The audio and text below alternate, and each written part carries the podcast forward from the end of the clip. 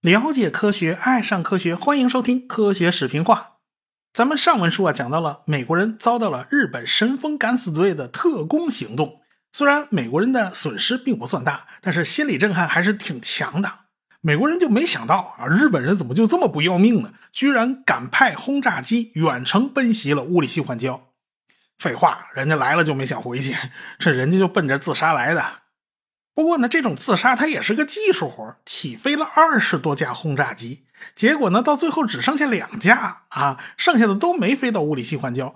飞到的这两架吧，还有一架他眼神不济，黑灯瞎火的，他把一个小岛当做航空母舰，一头就撞上去了，结果就没起到任何作用。还有一架轰炸机啊，成功的攻击了伦道夫号航空母舰。好在人家美国航空母舰足够多呀，少一艘他无所谓呀。斯普鲁恩斯作为第五舰队的司令官，他和第五十八特混舰队的司令官米切尔呢是在同一支航母特混大队里面一起行动的。斯普鲁恩斯的旗舰呢是印第安纳波利斯号重巡洋舰，米切尔的旗舰呢是邦克山号航空母舰。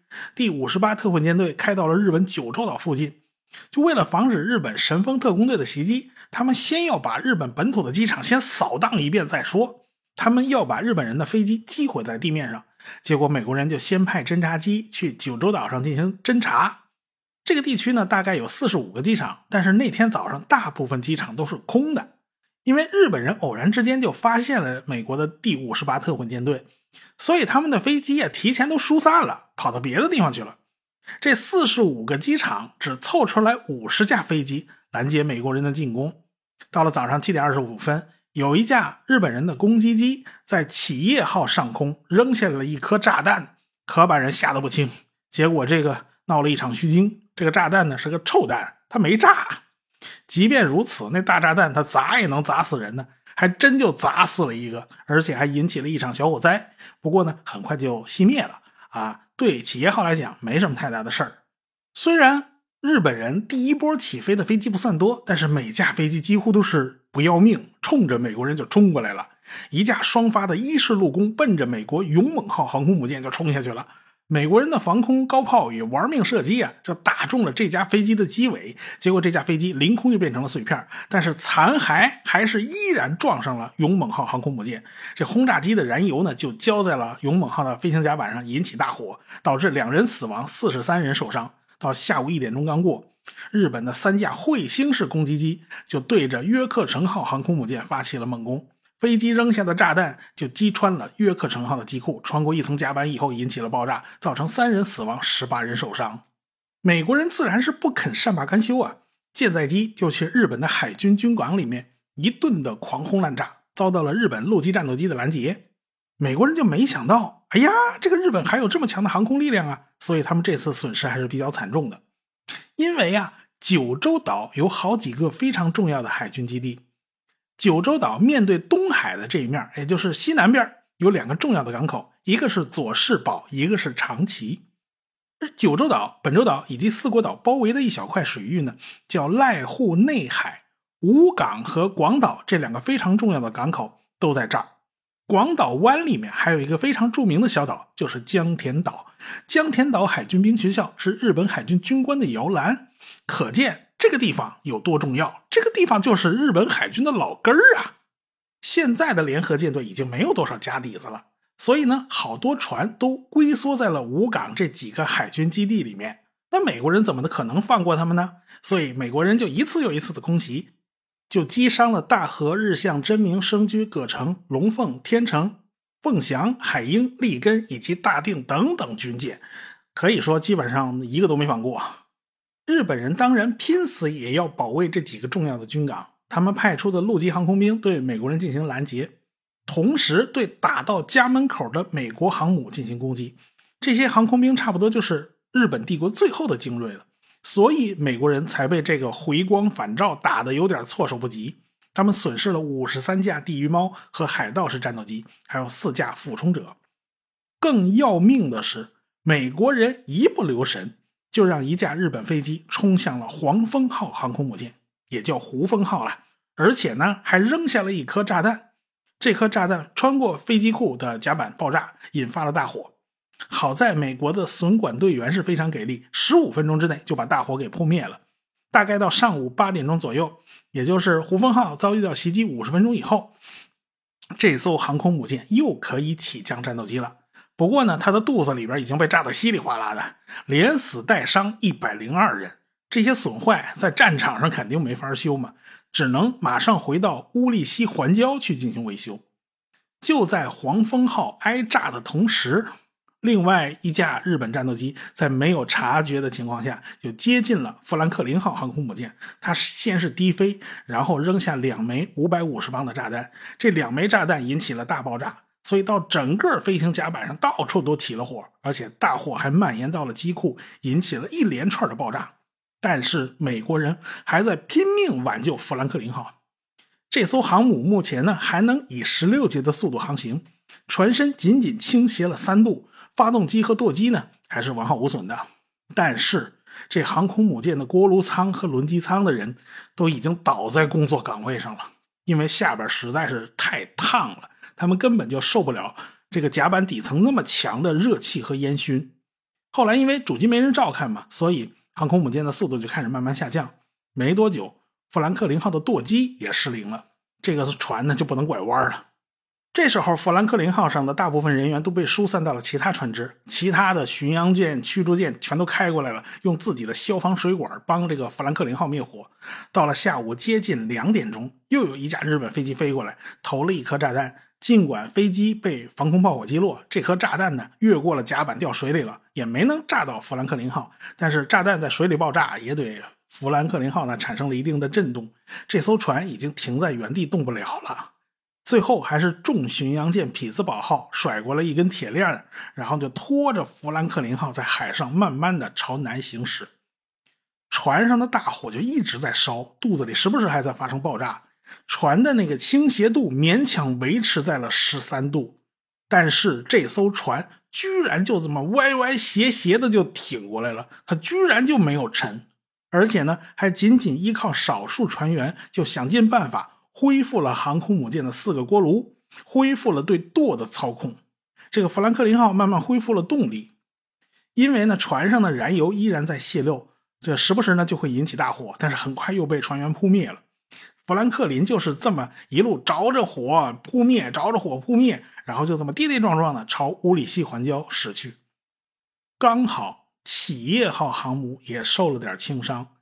日本战斗机发动自杀袭击啊！尽管日本人的炸弹没能炸中企业号，日本飞机也自己也没能撞上企业号，但是附近军舰发射的带有近炸引信的炮弹正好打到了企业号的上层建筑，所以呢，企业号算是被自己人误伤了。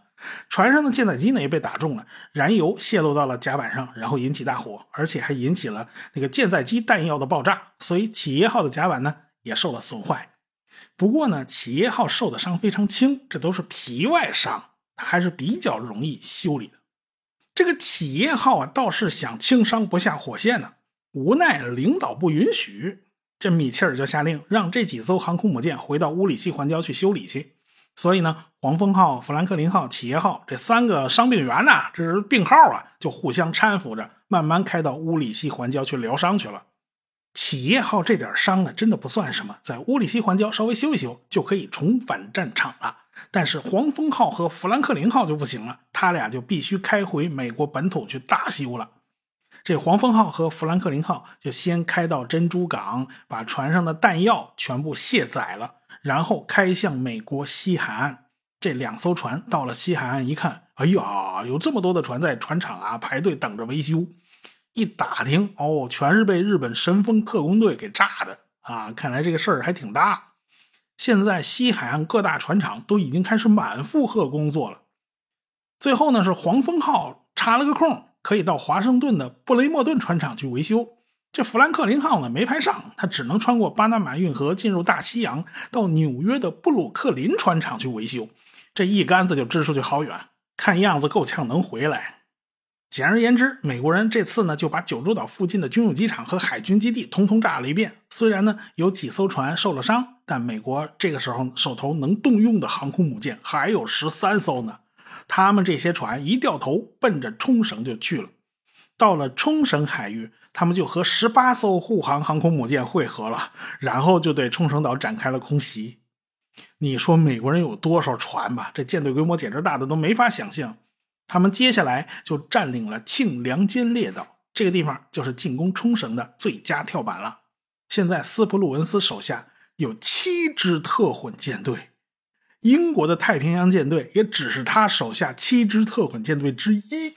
它大大小小有航母三十四艘，战列舰二十四艘，还有其他作战舰艇三百二十多艘，运兵船有五百多艘，大大小小的舰艇总数量达到了一千两百多艘，作战飞机恨不得有两千架，加上登陆部队的总兵力是二十八点七万人，这么大的一支舰队，全都归斯普鲁恩斯统帅啊。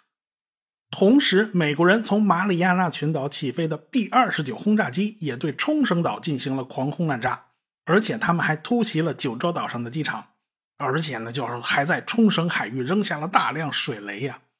日本人呢，已经被烧烤大师李梅折腾了已经好几个月了，这家伙就喜欢扔燃烧弹，他已经把东京烧的没剩下多少东西。不过呢，还有几个城市啊，上级领导画了个圈说坚决不能炸，李梅也不知道这是为什么。为什么就这些城市不能炸呢？比如说小仓啊、长崎啦，你怎么就不让炸？总体来讲，这些第二十九的飞行员并不喜欢和海军以及陆军打配合，因为他们有自己的任务规划，他们的工作就是为了炸而炸。他们的大头目就是身在美国华盛顿的五星上将阿诺德。这个时候第二十九轰炸机大队已经俨然成了一支独立的战略性力量。他们既不归尼米兹管，也不归麦克阿瑟管。此时此刻，驻扎在天宁岛的第五零九混合大队正在拼命的苦练，他们的一切行动都是保密的。周围的友邻部队呢，也不能打听他们到底在干什么。反正就知道他们正在准备迎接一项非常非常重要的任务。这就是后话，此处按下不表了。正因为日本人的军港一再遭到轰炸，所以他们也知道这几座军港都是美国人的眼中钉。所以，联合舰队仅存的家底子就不能停在这儿了，必须疏散转移。大和号和其他一些战舰呢，就被转移到了附近的德山港。这时候，大和号上的作战室就摆着一幅巨大的地图，周围的高级将官呢都在那儿坐着，都一言不发。啊，伊藤整一海军中将呢是第二舰队的司令官，他告诉大家，丰田富武海军大将正在考虑新的自杀行动，这就是一亿总预算的开端。这个新的自杀行动就是所谓的“天号”作战计划。伊藤整一从内心来讲，他其实非常反对这样的自杀作战计划。但是嘛，后来啊，这个草鹿龙之介乘着水上飞机来到第二舰队，他就劝这个伊藤整一啊啊，既然大家要玉碎啊，这一次就让你们第二舰队带个头吧啊，这个背黑锅我来，送死你去啊！还有大和号啊、长门号，他都一起去，你也不孤单。啊，对了，我忘了啊，长门号在横须贺被美国人堵在港里出不来。再说他也没有油料了，那就算了算了啊，他他就别去了，你自己去吧。啊嘞呦啊，说合着死道友不死贫道，反正这个草鹿龙之介一顿白活就把伊藤整一给说服了。但是吧，这个日本联合舰队在临死之前呢，他这个拖延症他犯了，他别的时候他不犯，就这时候他犯呢。这天号作战行动他展开的非常缓慢。这四月一号，美军就已经开始在冲绳岛登陆了。按理说，你天号作战计划就应该开始了呀。但是日本人又耽误了几天。在天号作战计划正式开始之前，那日本人就已经组织了一些零星的神风特工行动了。比如说，三月三十一号，有一架自杀式战斗机就撞上了斯普鲁恩斯的旗舰印第安纳波利斯号巡洋舰，结果印第安纳波利斯号巡洋舰呢就受了重伤，只能开回美国西海岸去修理了。这送回船厂保修了嘛？斯普鲁恩斯的司令部呢，也就不得不搬了家。但是谁都没想到，这艘巡洋舰在修好了以后，顺便就给日本人，呃，从美国就捎带回两尊瘟神啊，这是后话了。反正日本人拖延症一犯，就犯到了一九四五年的四月五号这一天。你他也不挑日子，你怎么挑个清明节呢？你是？日本海军军令部正式下达了命令，就是让大和号以及附属舰艇。执行自杀式的“天一号”作战计划，说白了，大和号就是在基本没有空中掩护的情况下，带着自己的附属军舰啊，就那几艘驱逐舰嘛，就开到冲绳支援冲绳守军作战。大和号要冲上海滩坐滩，就变成了个不沉的炮台嘛，用巨大的舰炮阻挡美军登陆。而且呢，军舰上还配备了大量轻武器。啊，那是老少皆宜，人人有份儿吧？所有的船员都是拎上轻武器上岸当海军步兵了。大和号本身呢，多少还有点油，然后海军呢又从那个油库里面灌底子，刮出了最后一点库存，凑了两千九百多吨燃油给了大和号。说白了，这一趟啊，大和号就是肉包子打狗，有去无回了。你别说大和号，军部这帮人。就连大和民族他都能豁出去，何况是大和号呢？到了四月六号下午三点钟，大和号和其他九艘战舰组成海上特工队，在伊藤整一中将的率领下，从德山海军基地就出发了。大和号要去冲绳，那就得从九州岛和四国岛之间的这个丰后水道出来。一路上到处都是水雷呀，想快它还快不起来。好不容易出了雷区。这大和号刚从这个丰后水道一冒头，就被美国潜艇发现了。美国人在日本海岸附近都留了警戒哨，这潜艇立刻就向第五舰队报告，发现大和号离开濑户内海。司令官斯普鲁恩斯马上就调集了手下的第五十八特混舰队向北航行，去围堵大和号。同时命令第五十二、第五十四特混舰队马上也给我围过来。同样。大和号上的雷达也看见美国潜艇了，他也知道自己暴露了，所以大和号就想尽办法要把这两艘盯梢的潜艇给甩掉。到了半夜，日本舰队终于摆脱了两艘潜水艇的跟踪，但是到了四月七号早晨，舰队由九州岛南边的大隅海峡往西一走，还是被美国人的一架巡逻机给发现了。早上八点多钟啊，当米切尔知道大和号的位置以后，他非常开心的。因为这就是联合舰队最后的家底子了，把这几艘船打沉，基本上这游戏他也就通关了，他就 game over 了。但是他呢，还是非常有礼貌的给顶头上司斯普鲁恩斯就发了一封电报，就是你攻啊，还是我攻啊？你十二点之前不给我回复的话，我就上了。斯普鲁恩斯接到这封电报一看，他当然就明白这是米切尔的好意，这个下属还是真够意思。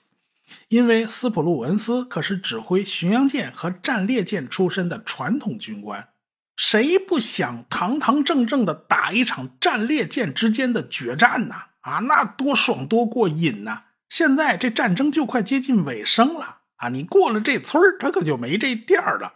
说白了，这个米切尔就是想创造机会，让自己的顶头上司斯普鲁恩斯过把瘾再说。不过斯普鲁恩斯想了想。还是在这封电报上做了个批示，只有两个字：逆攻。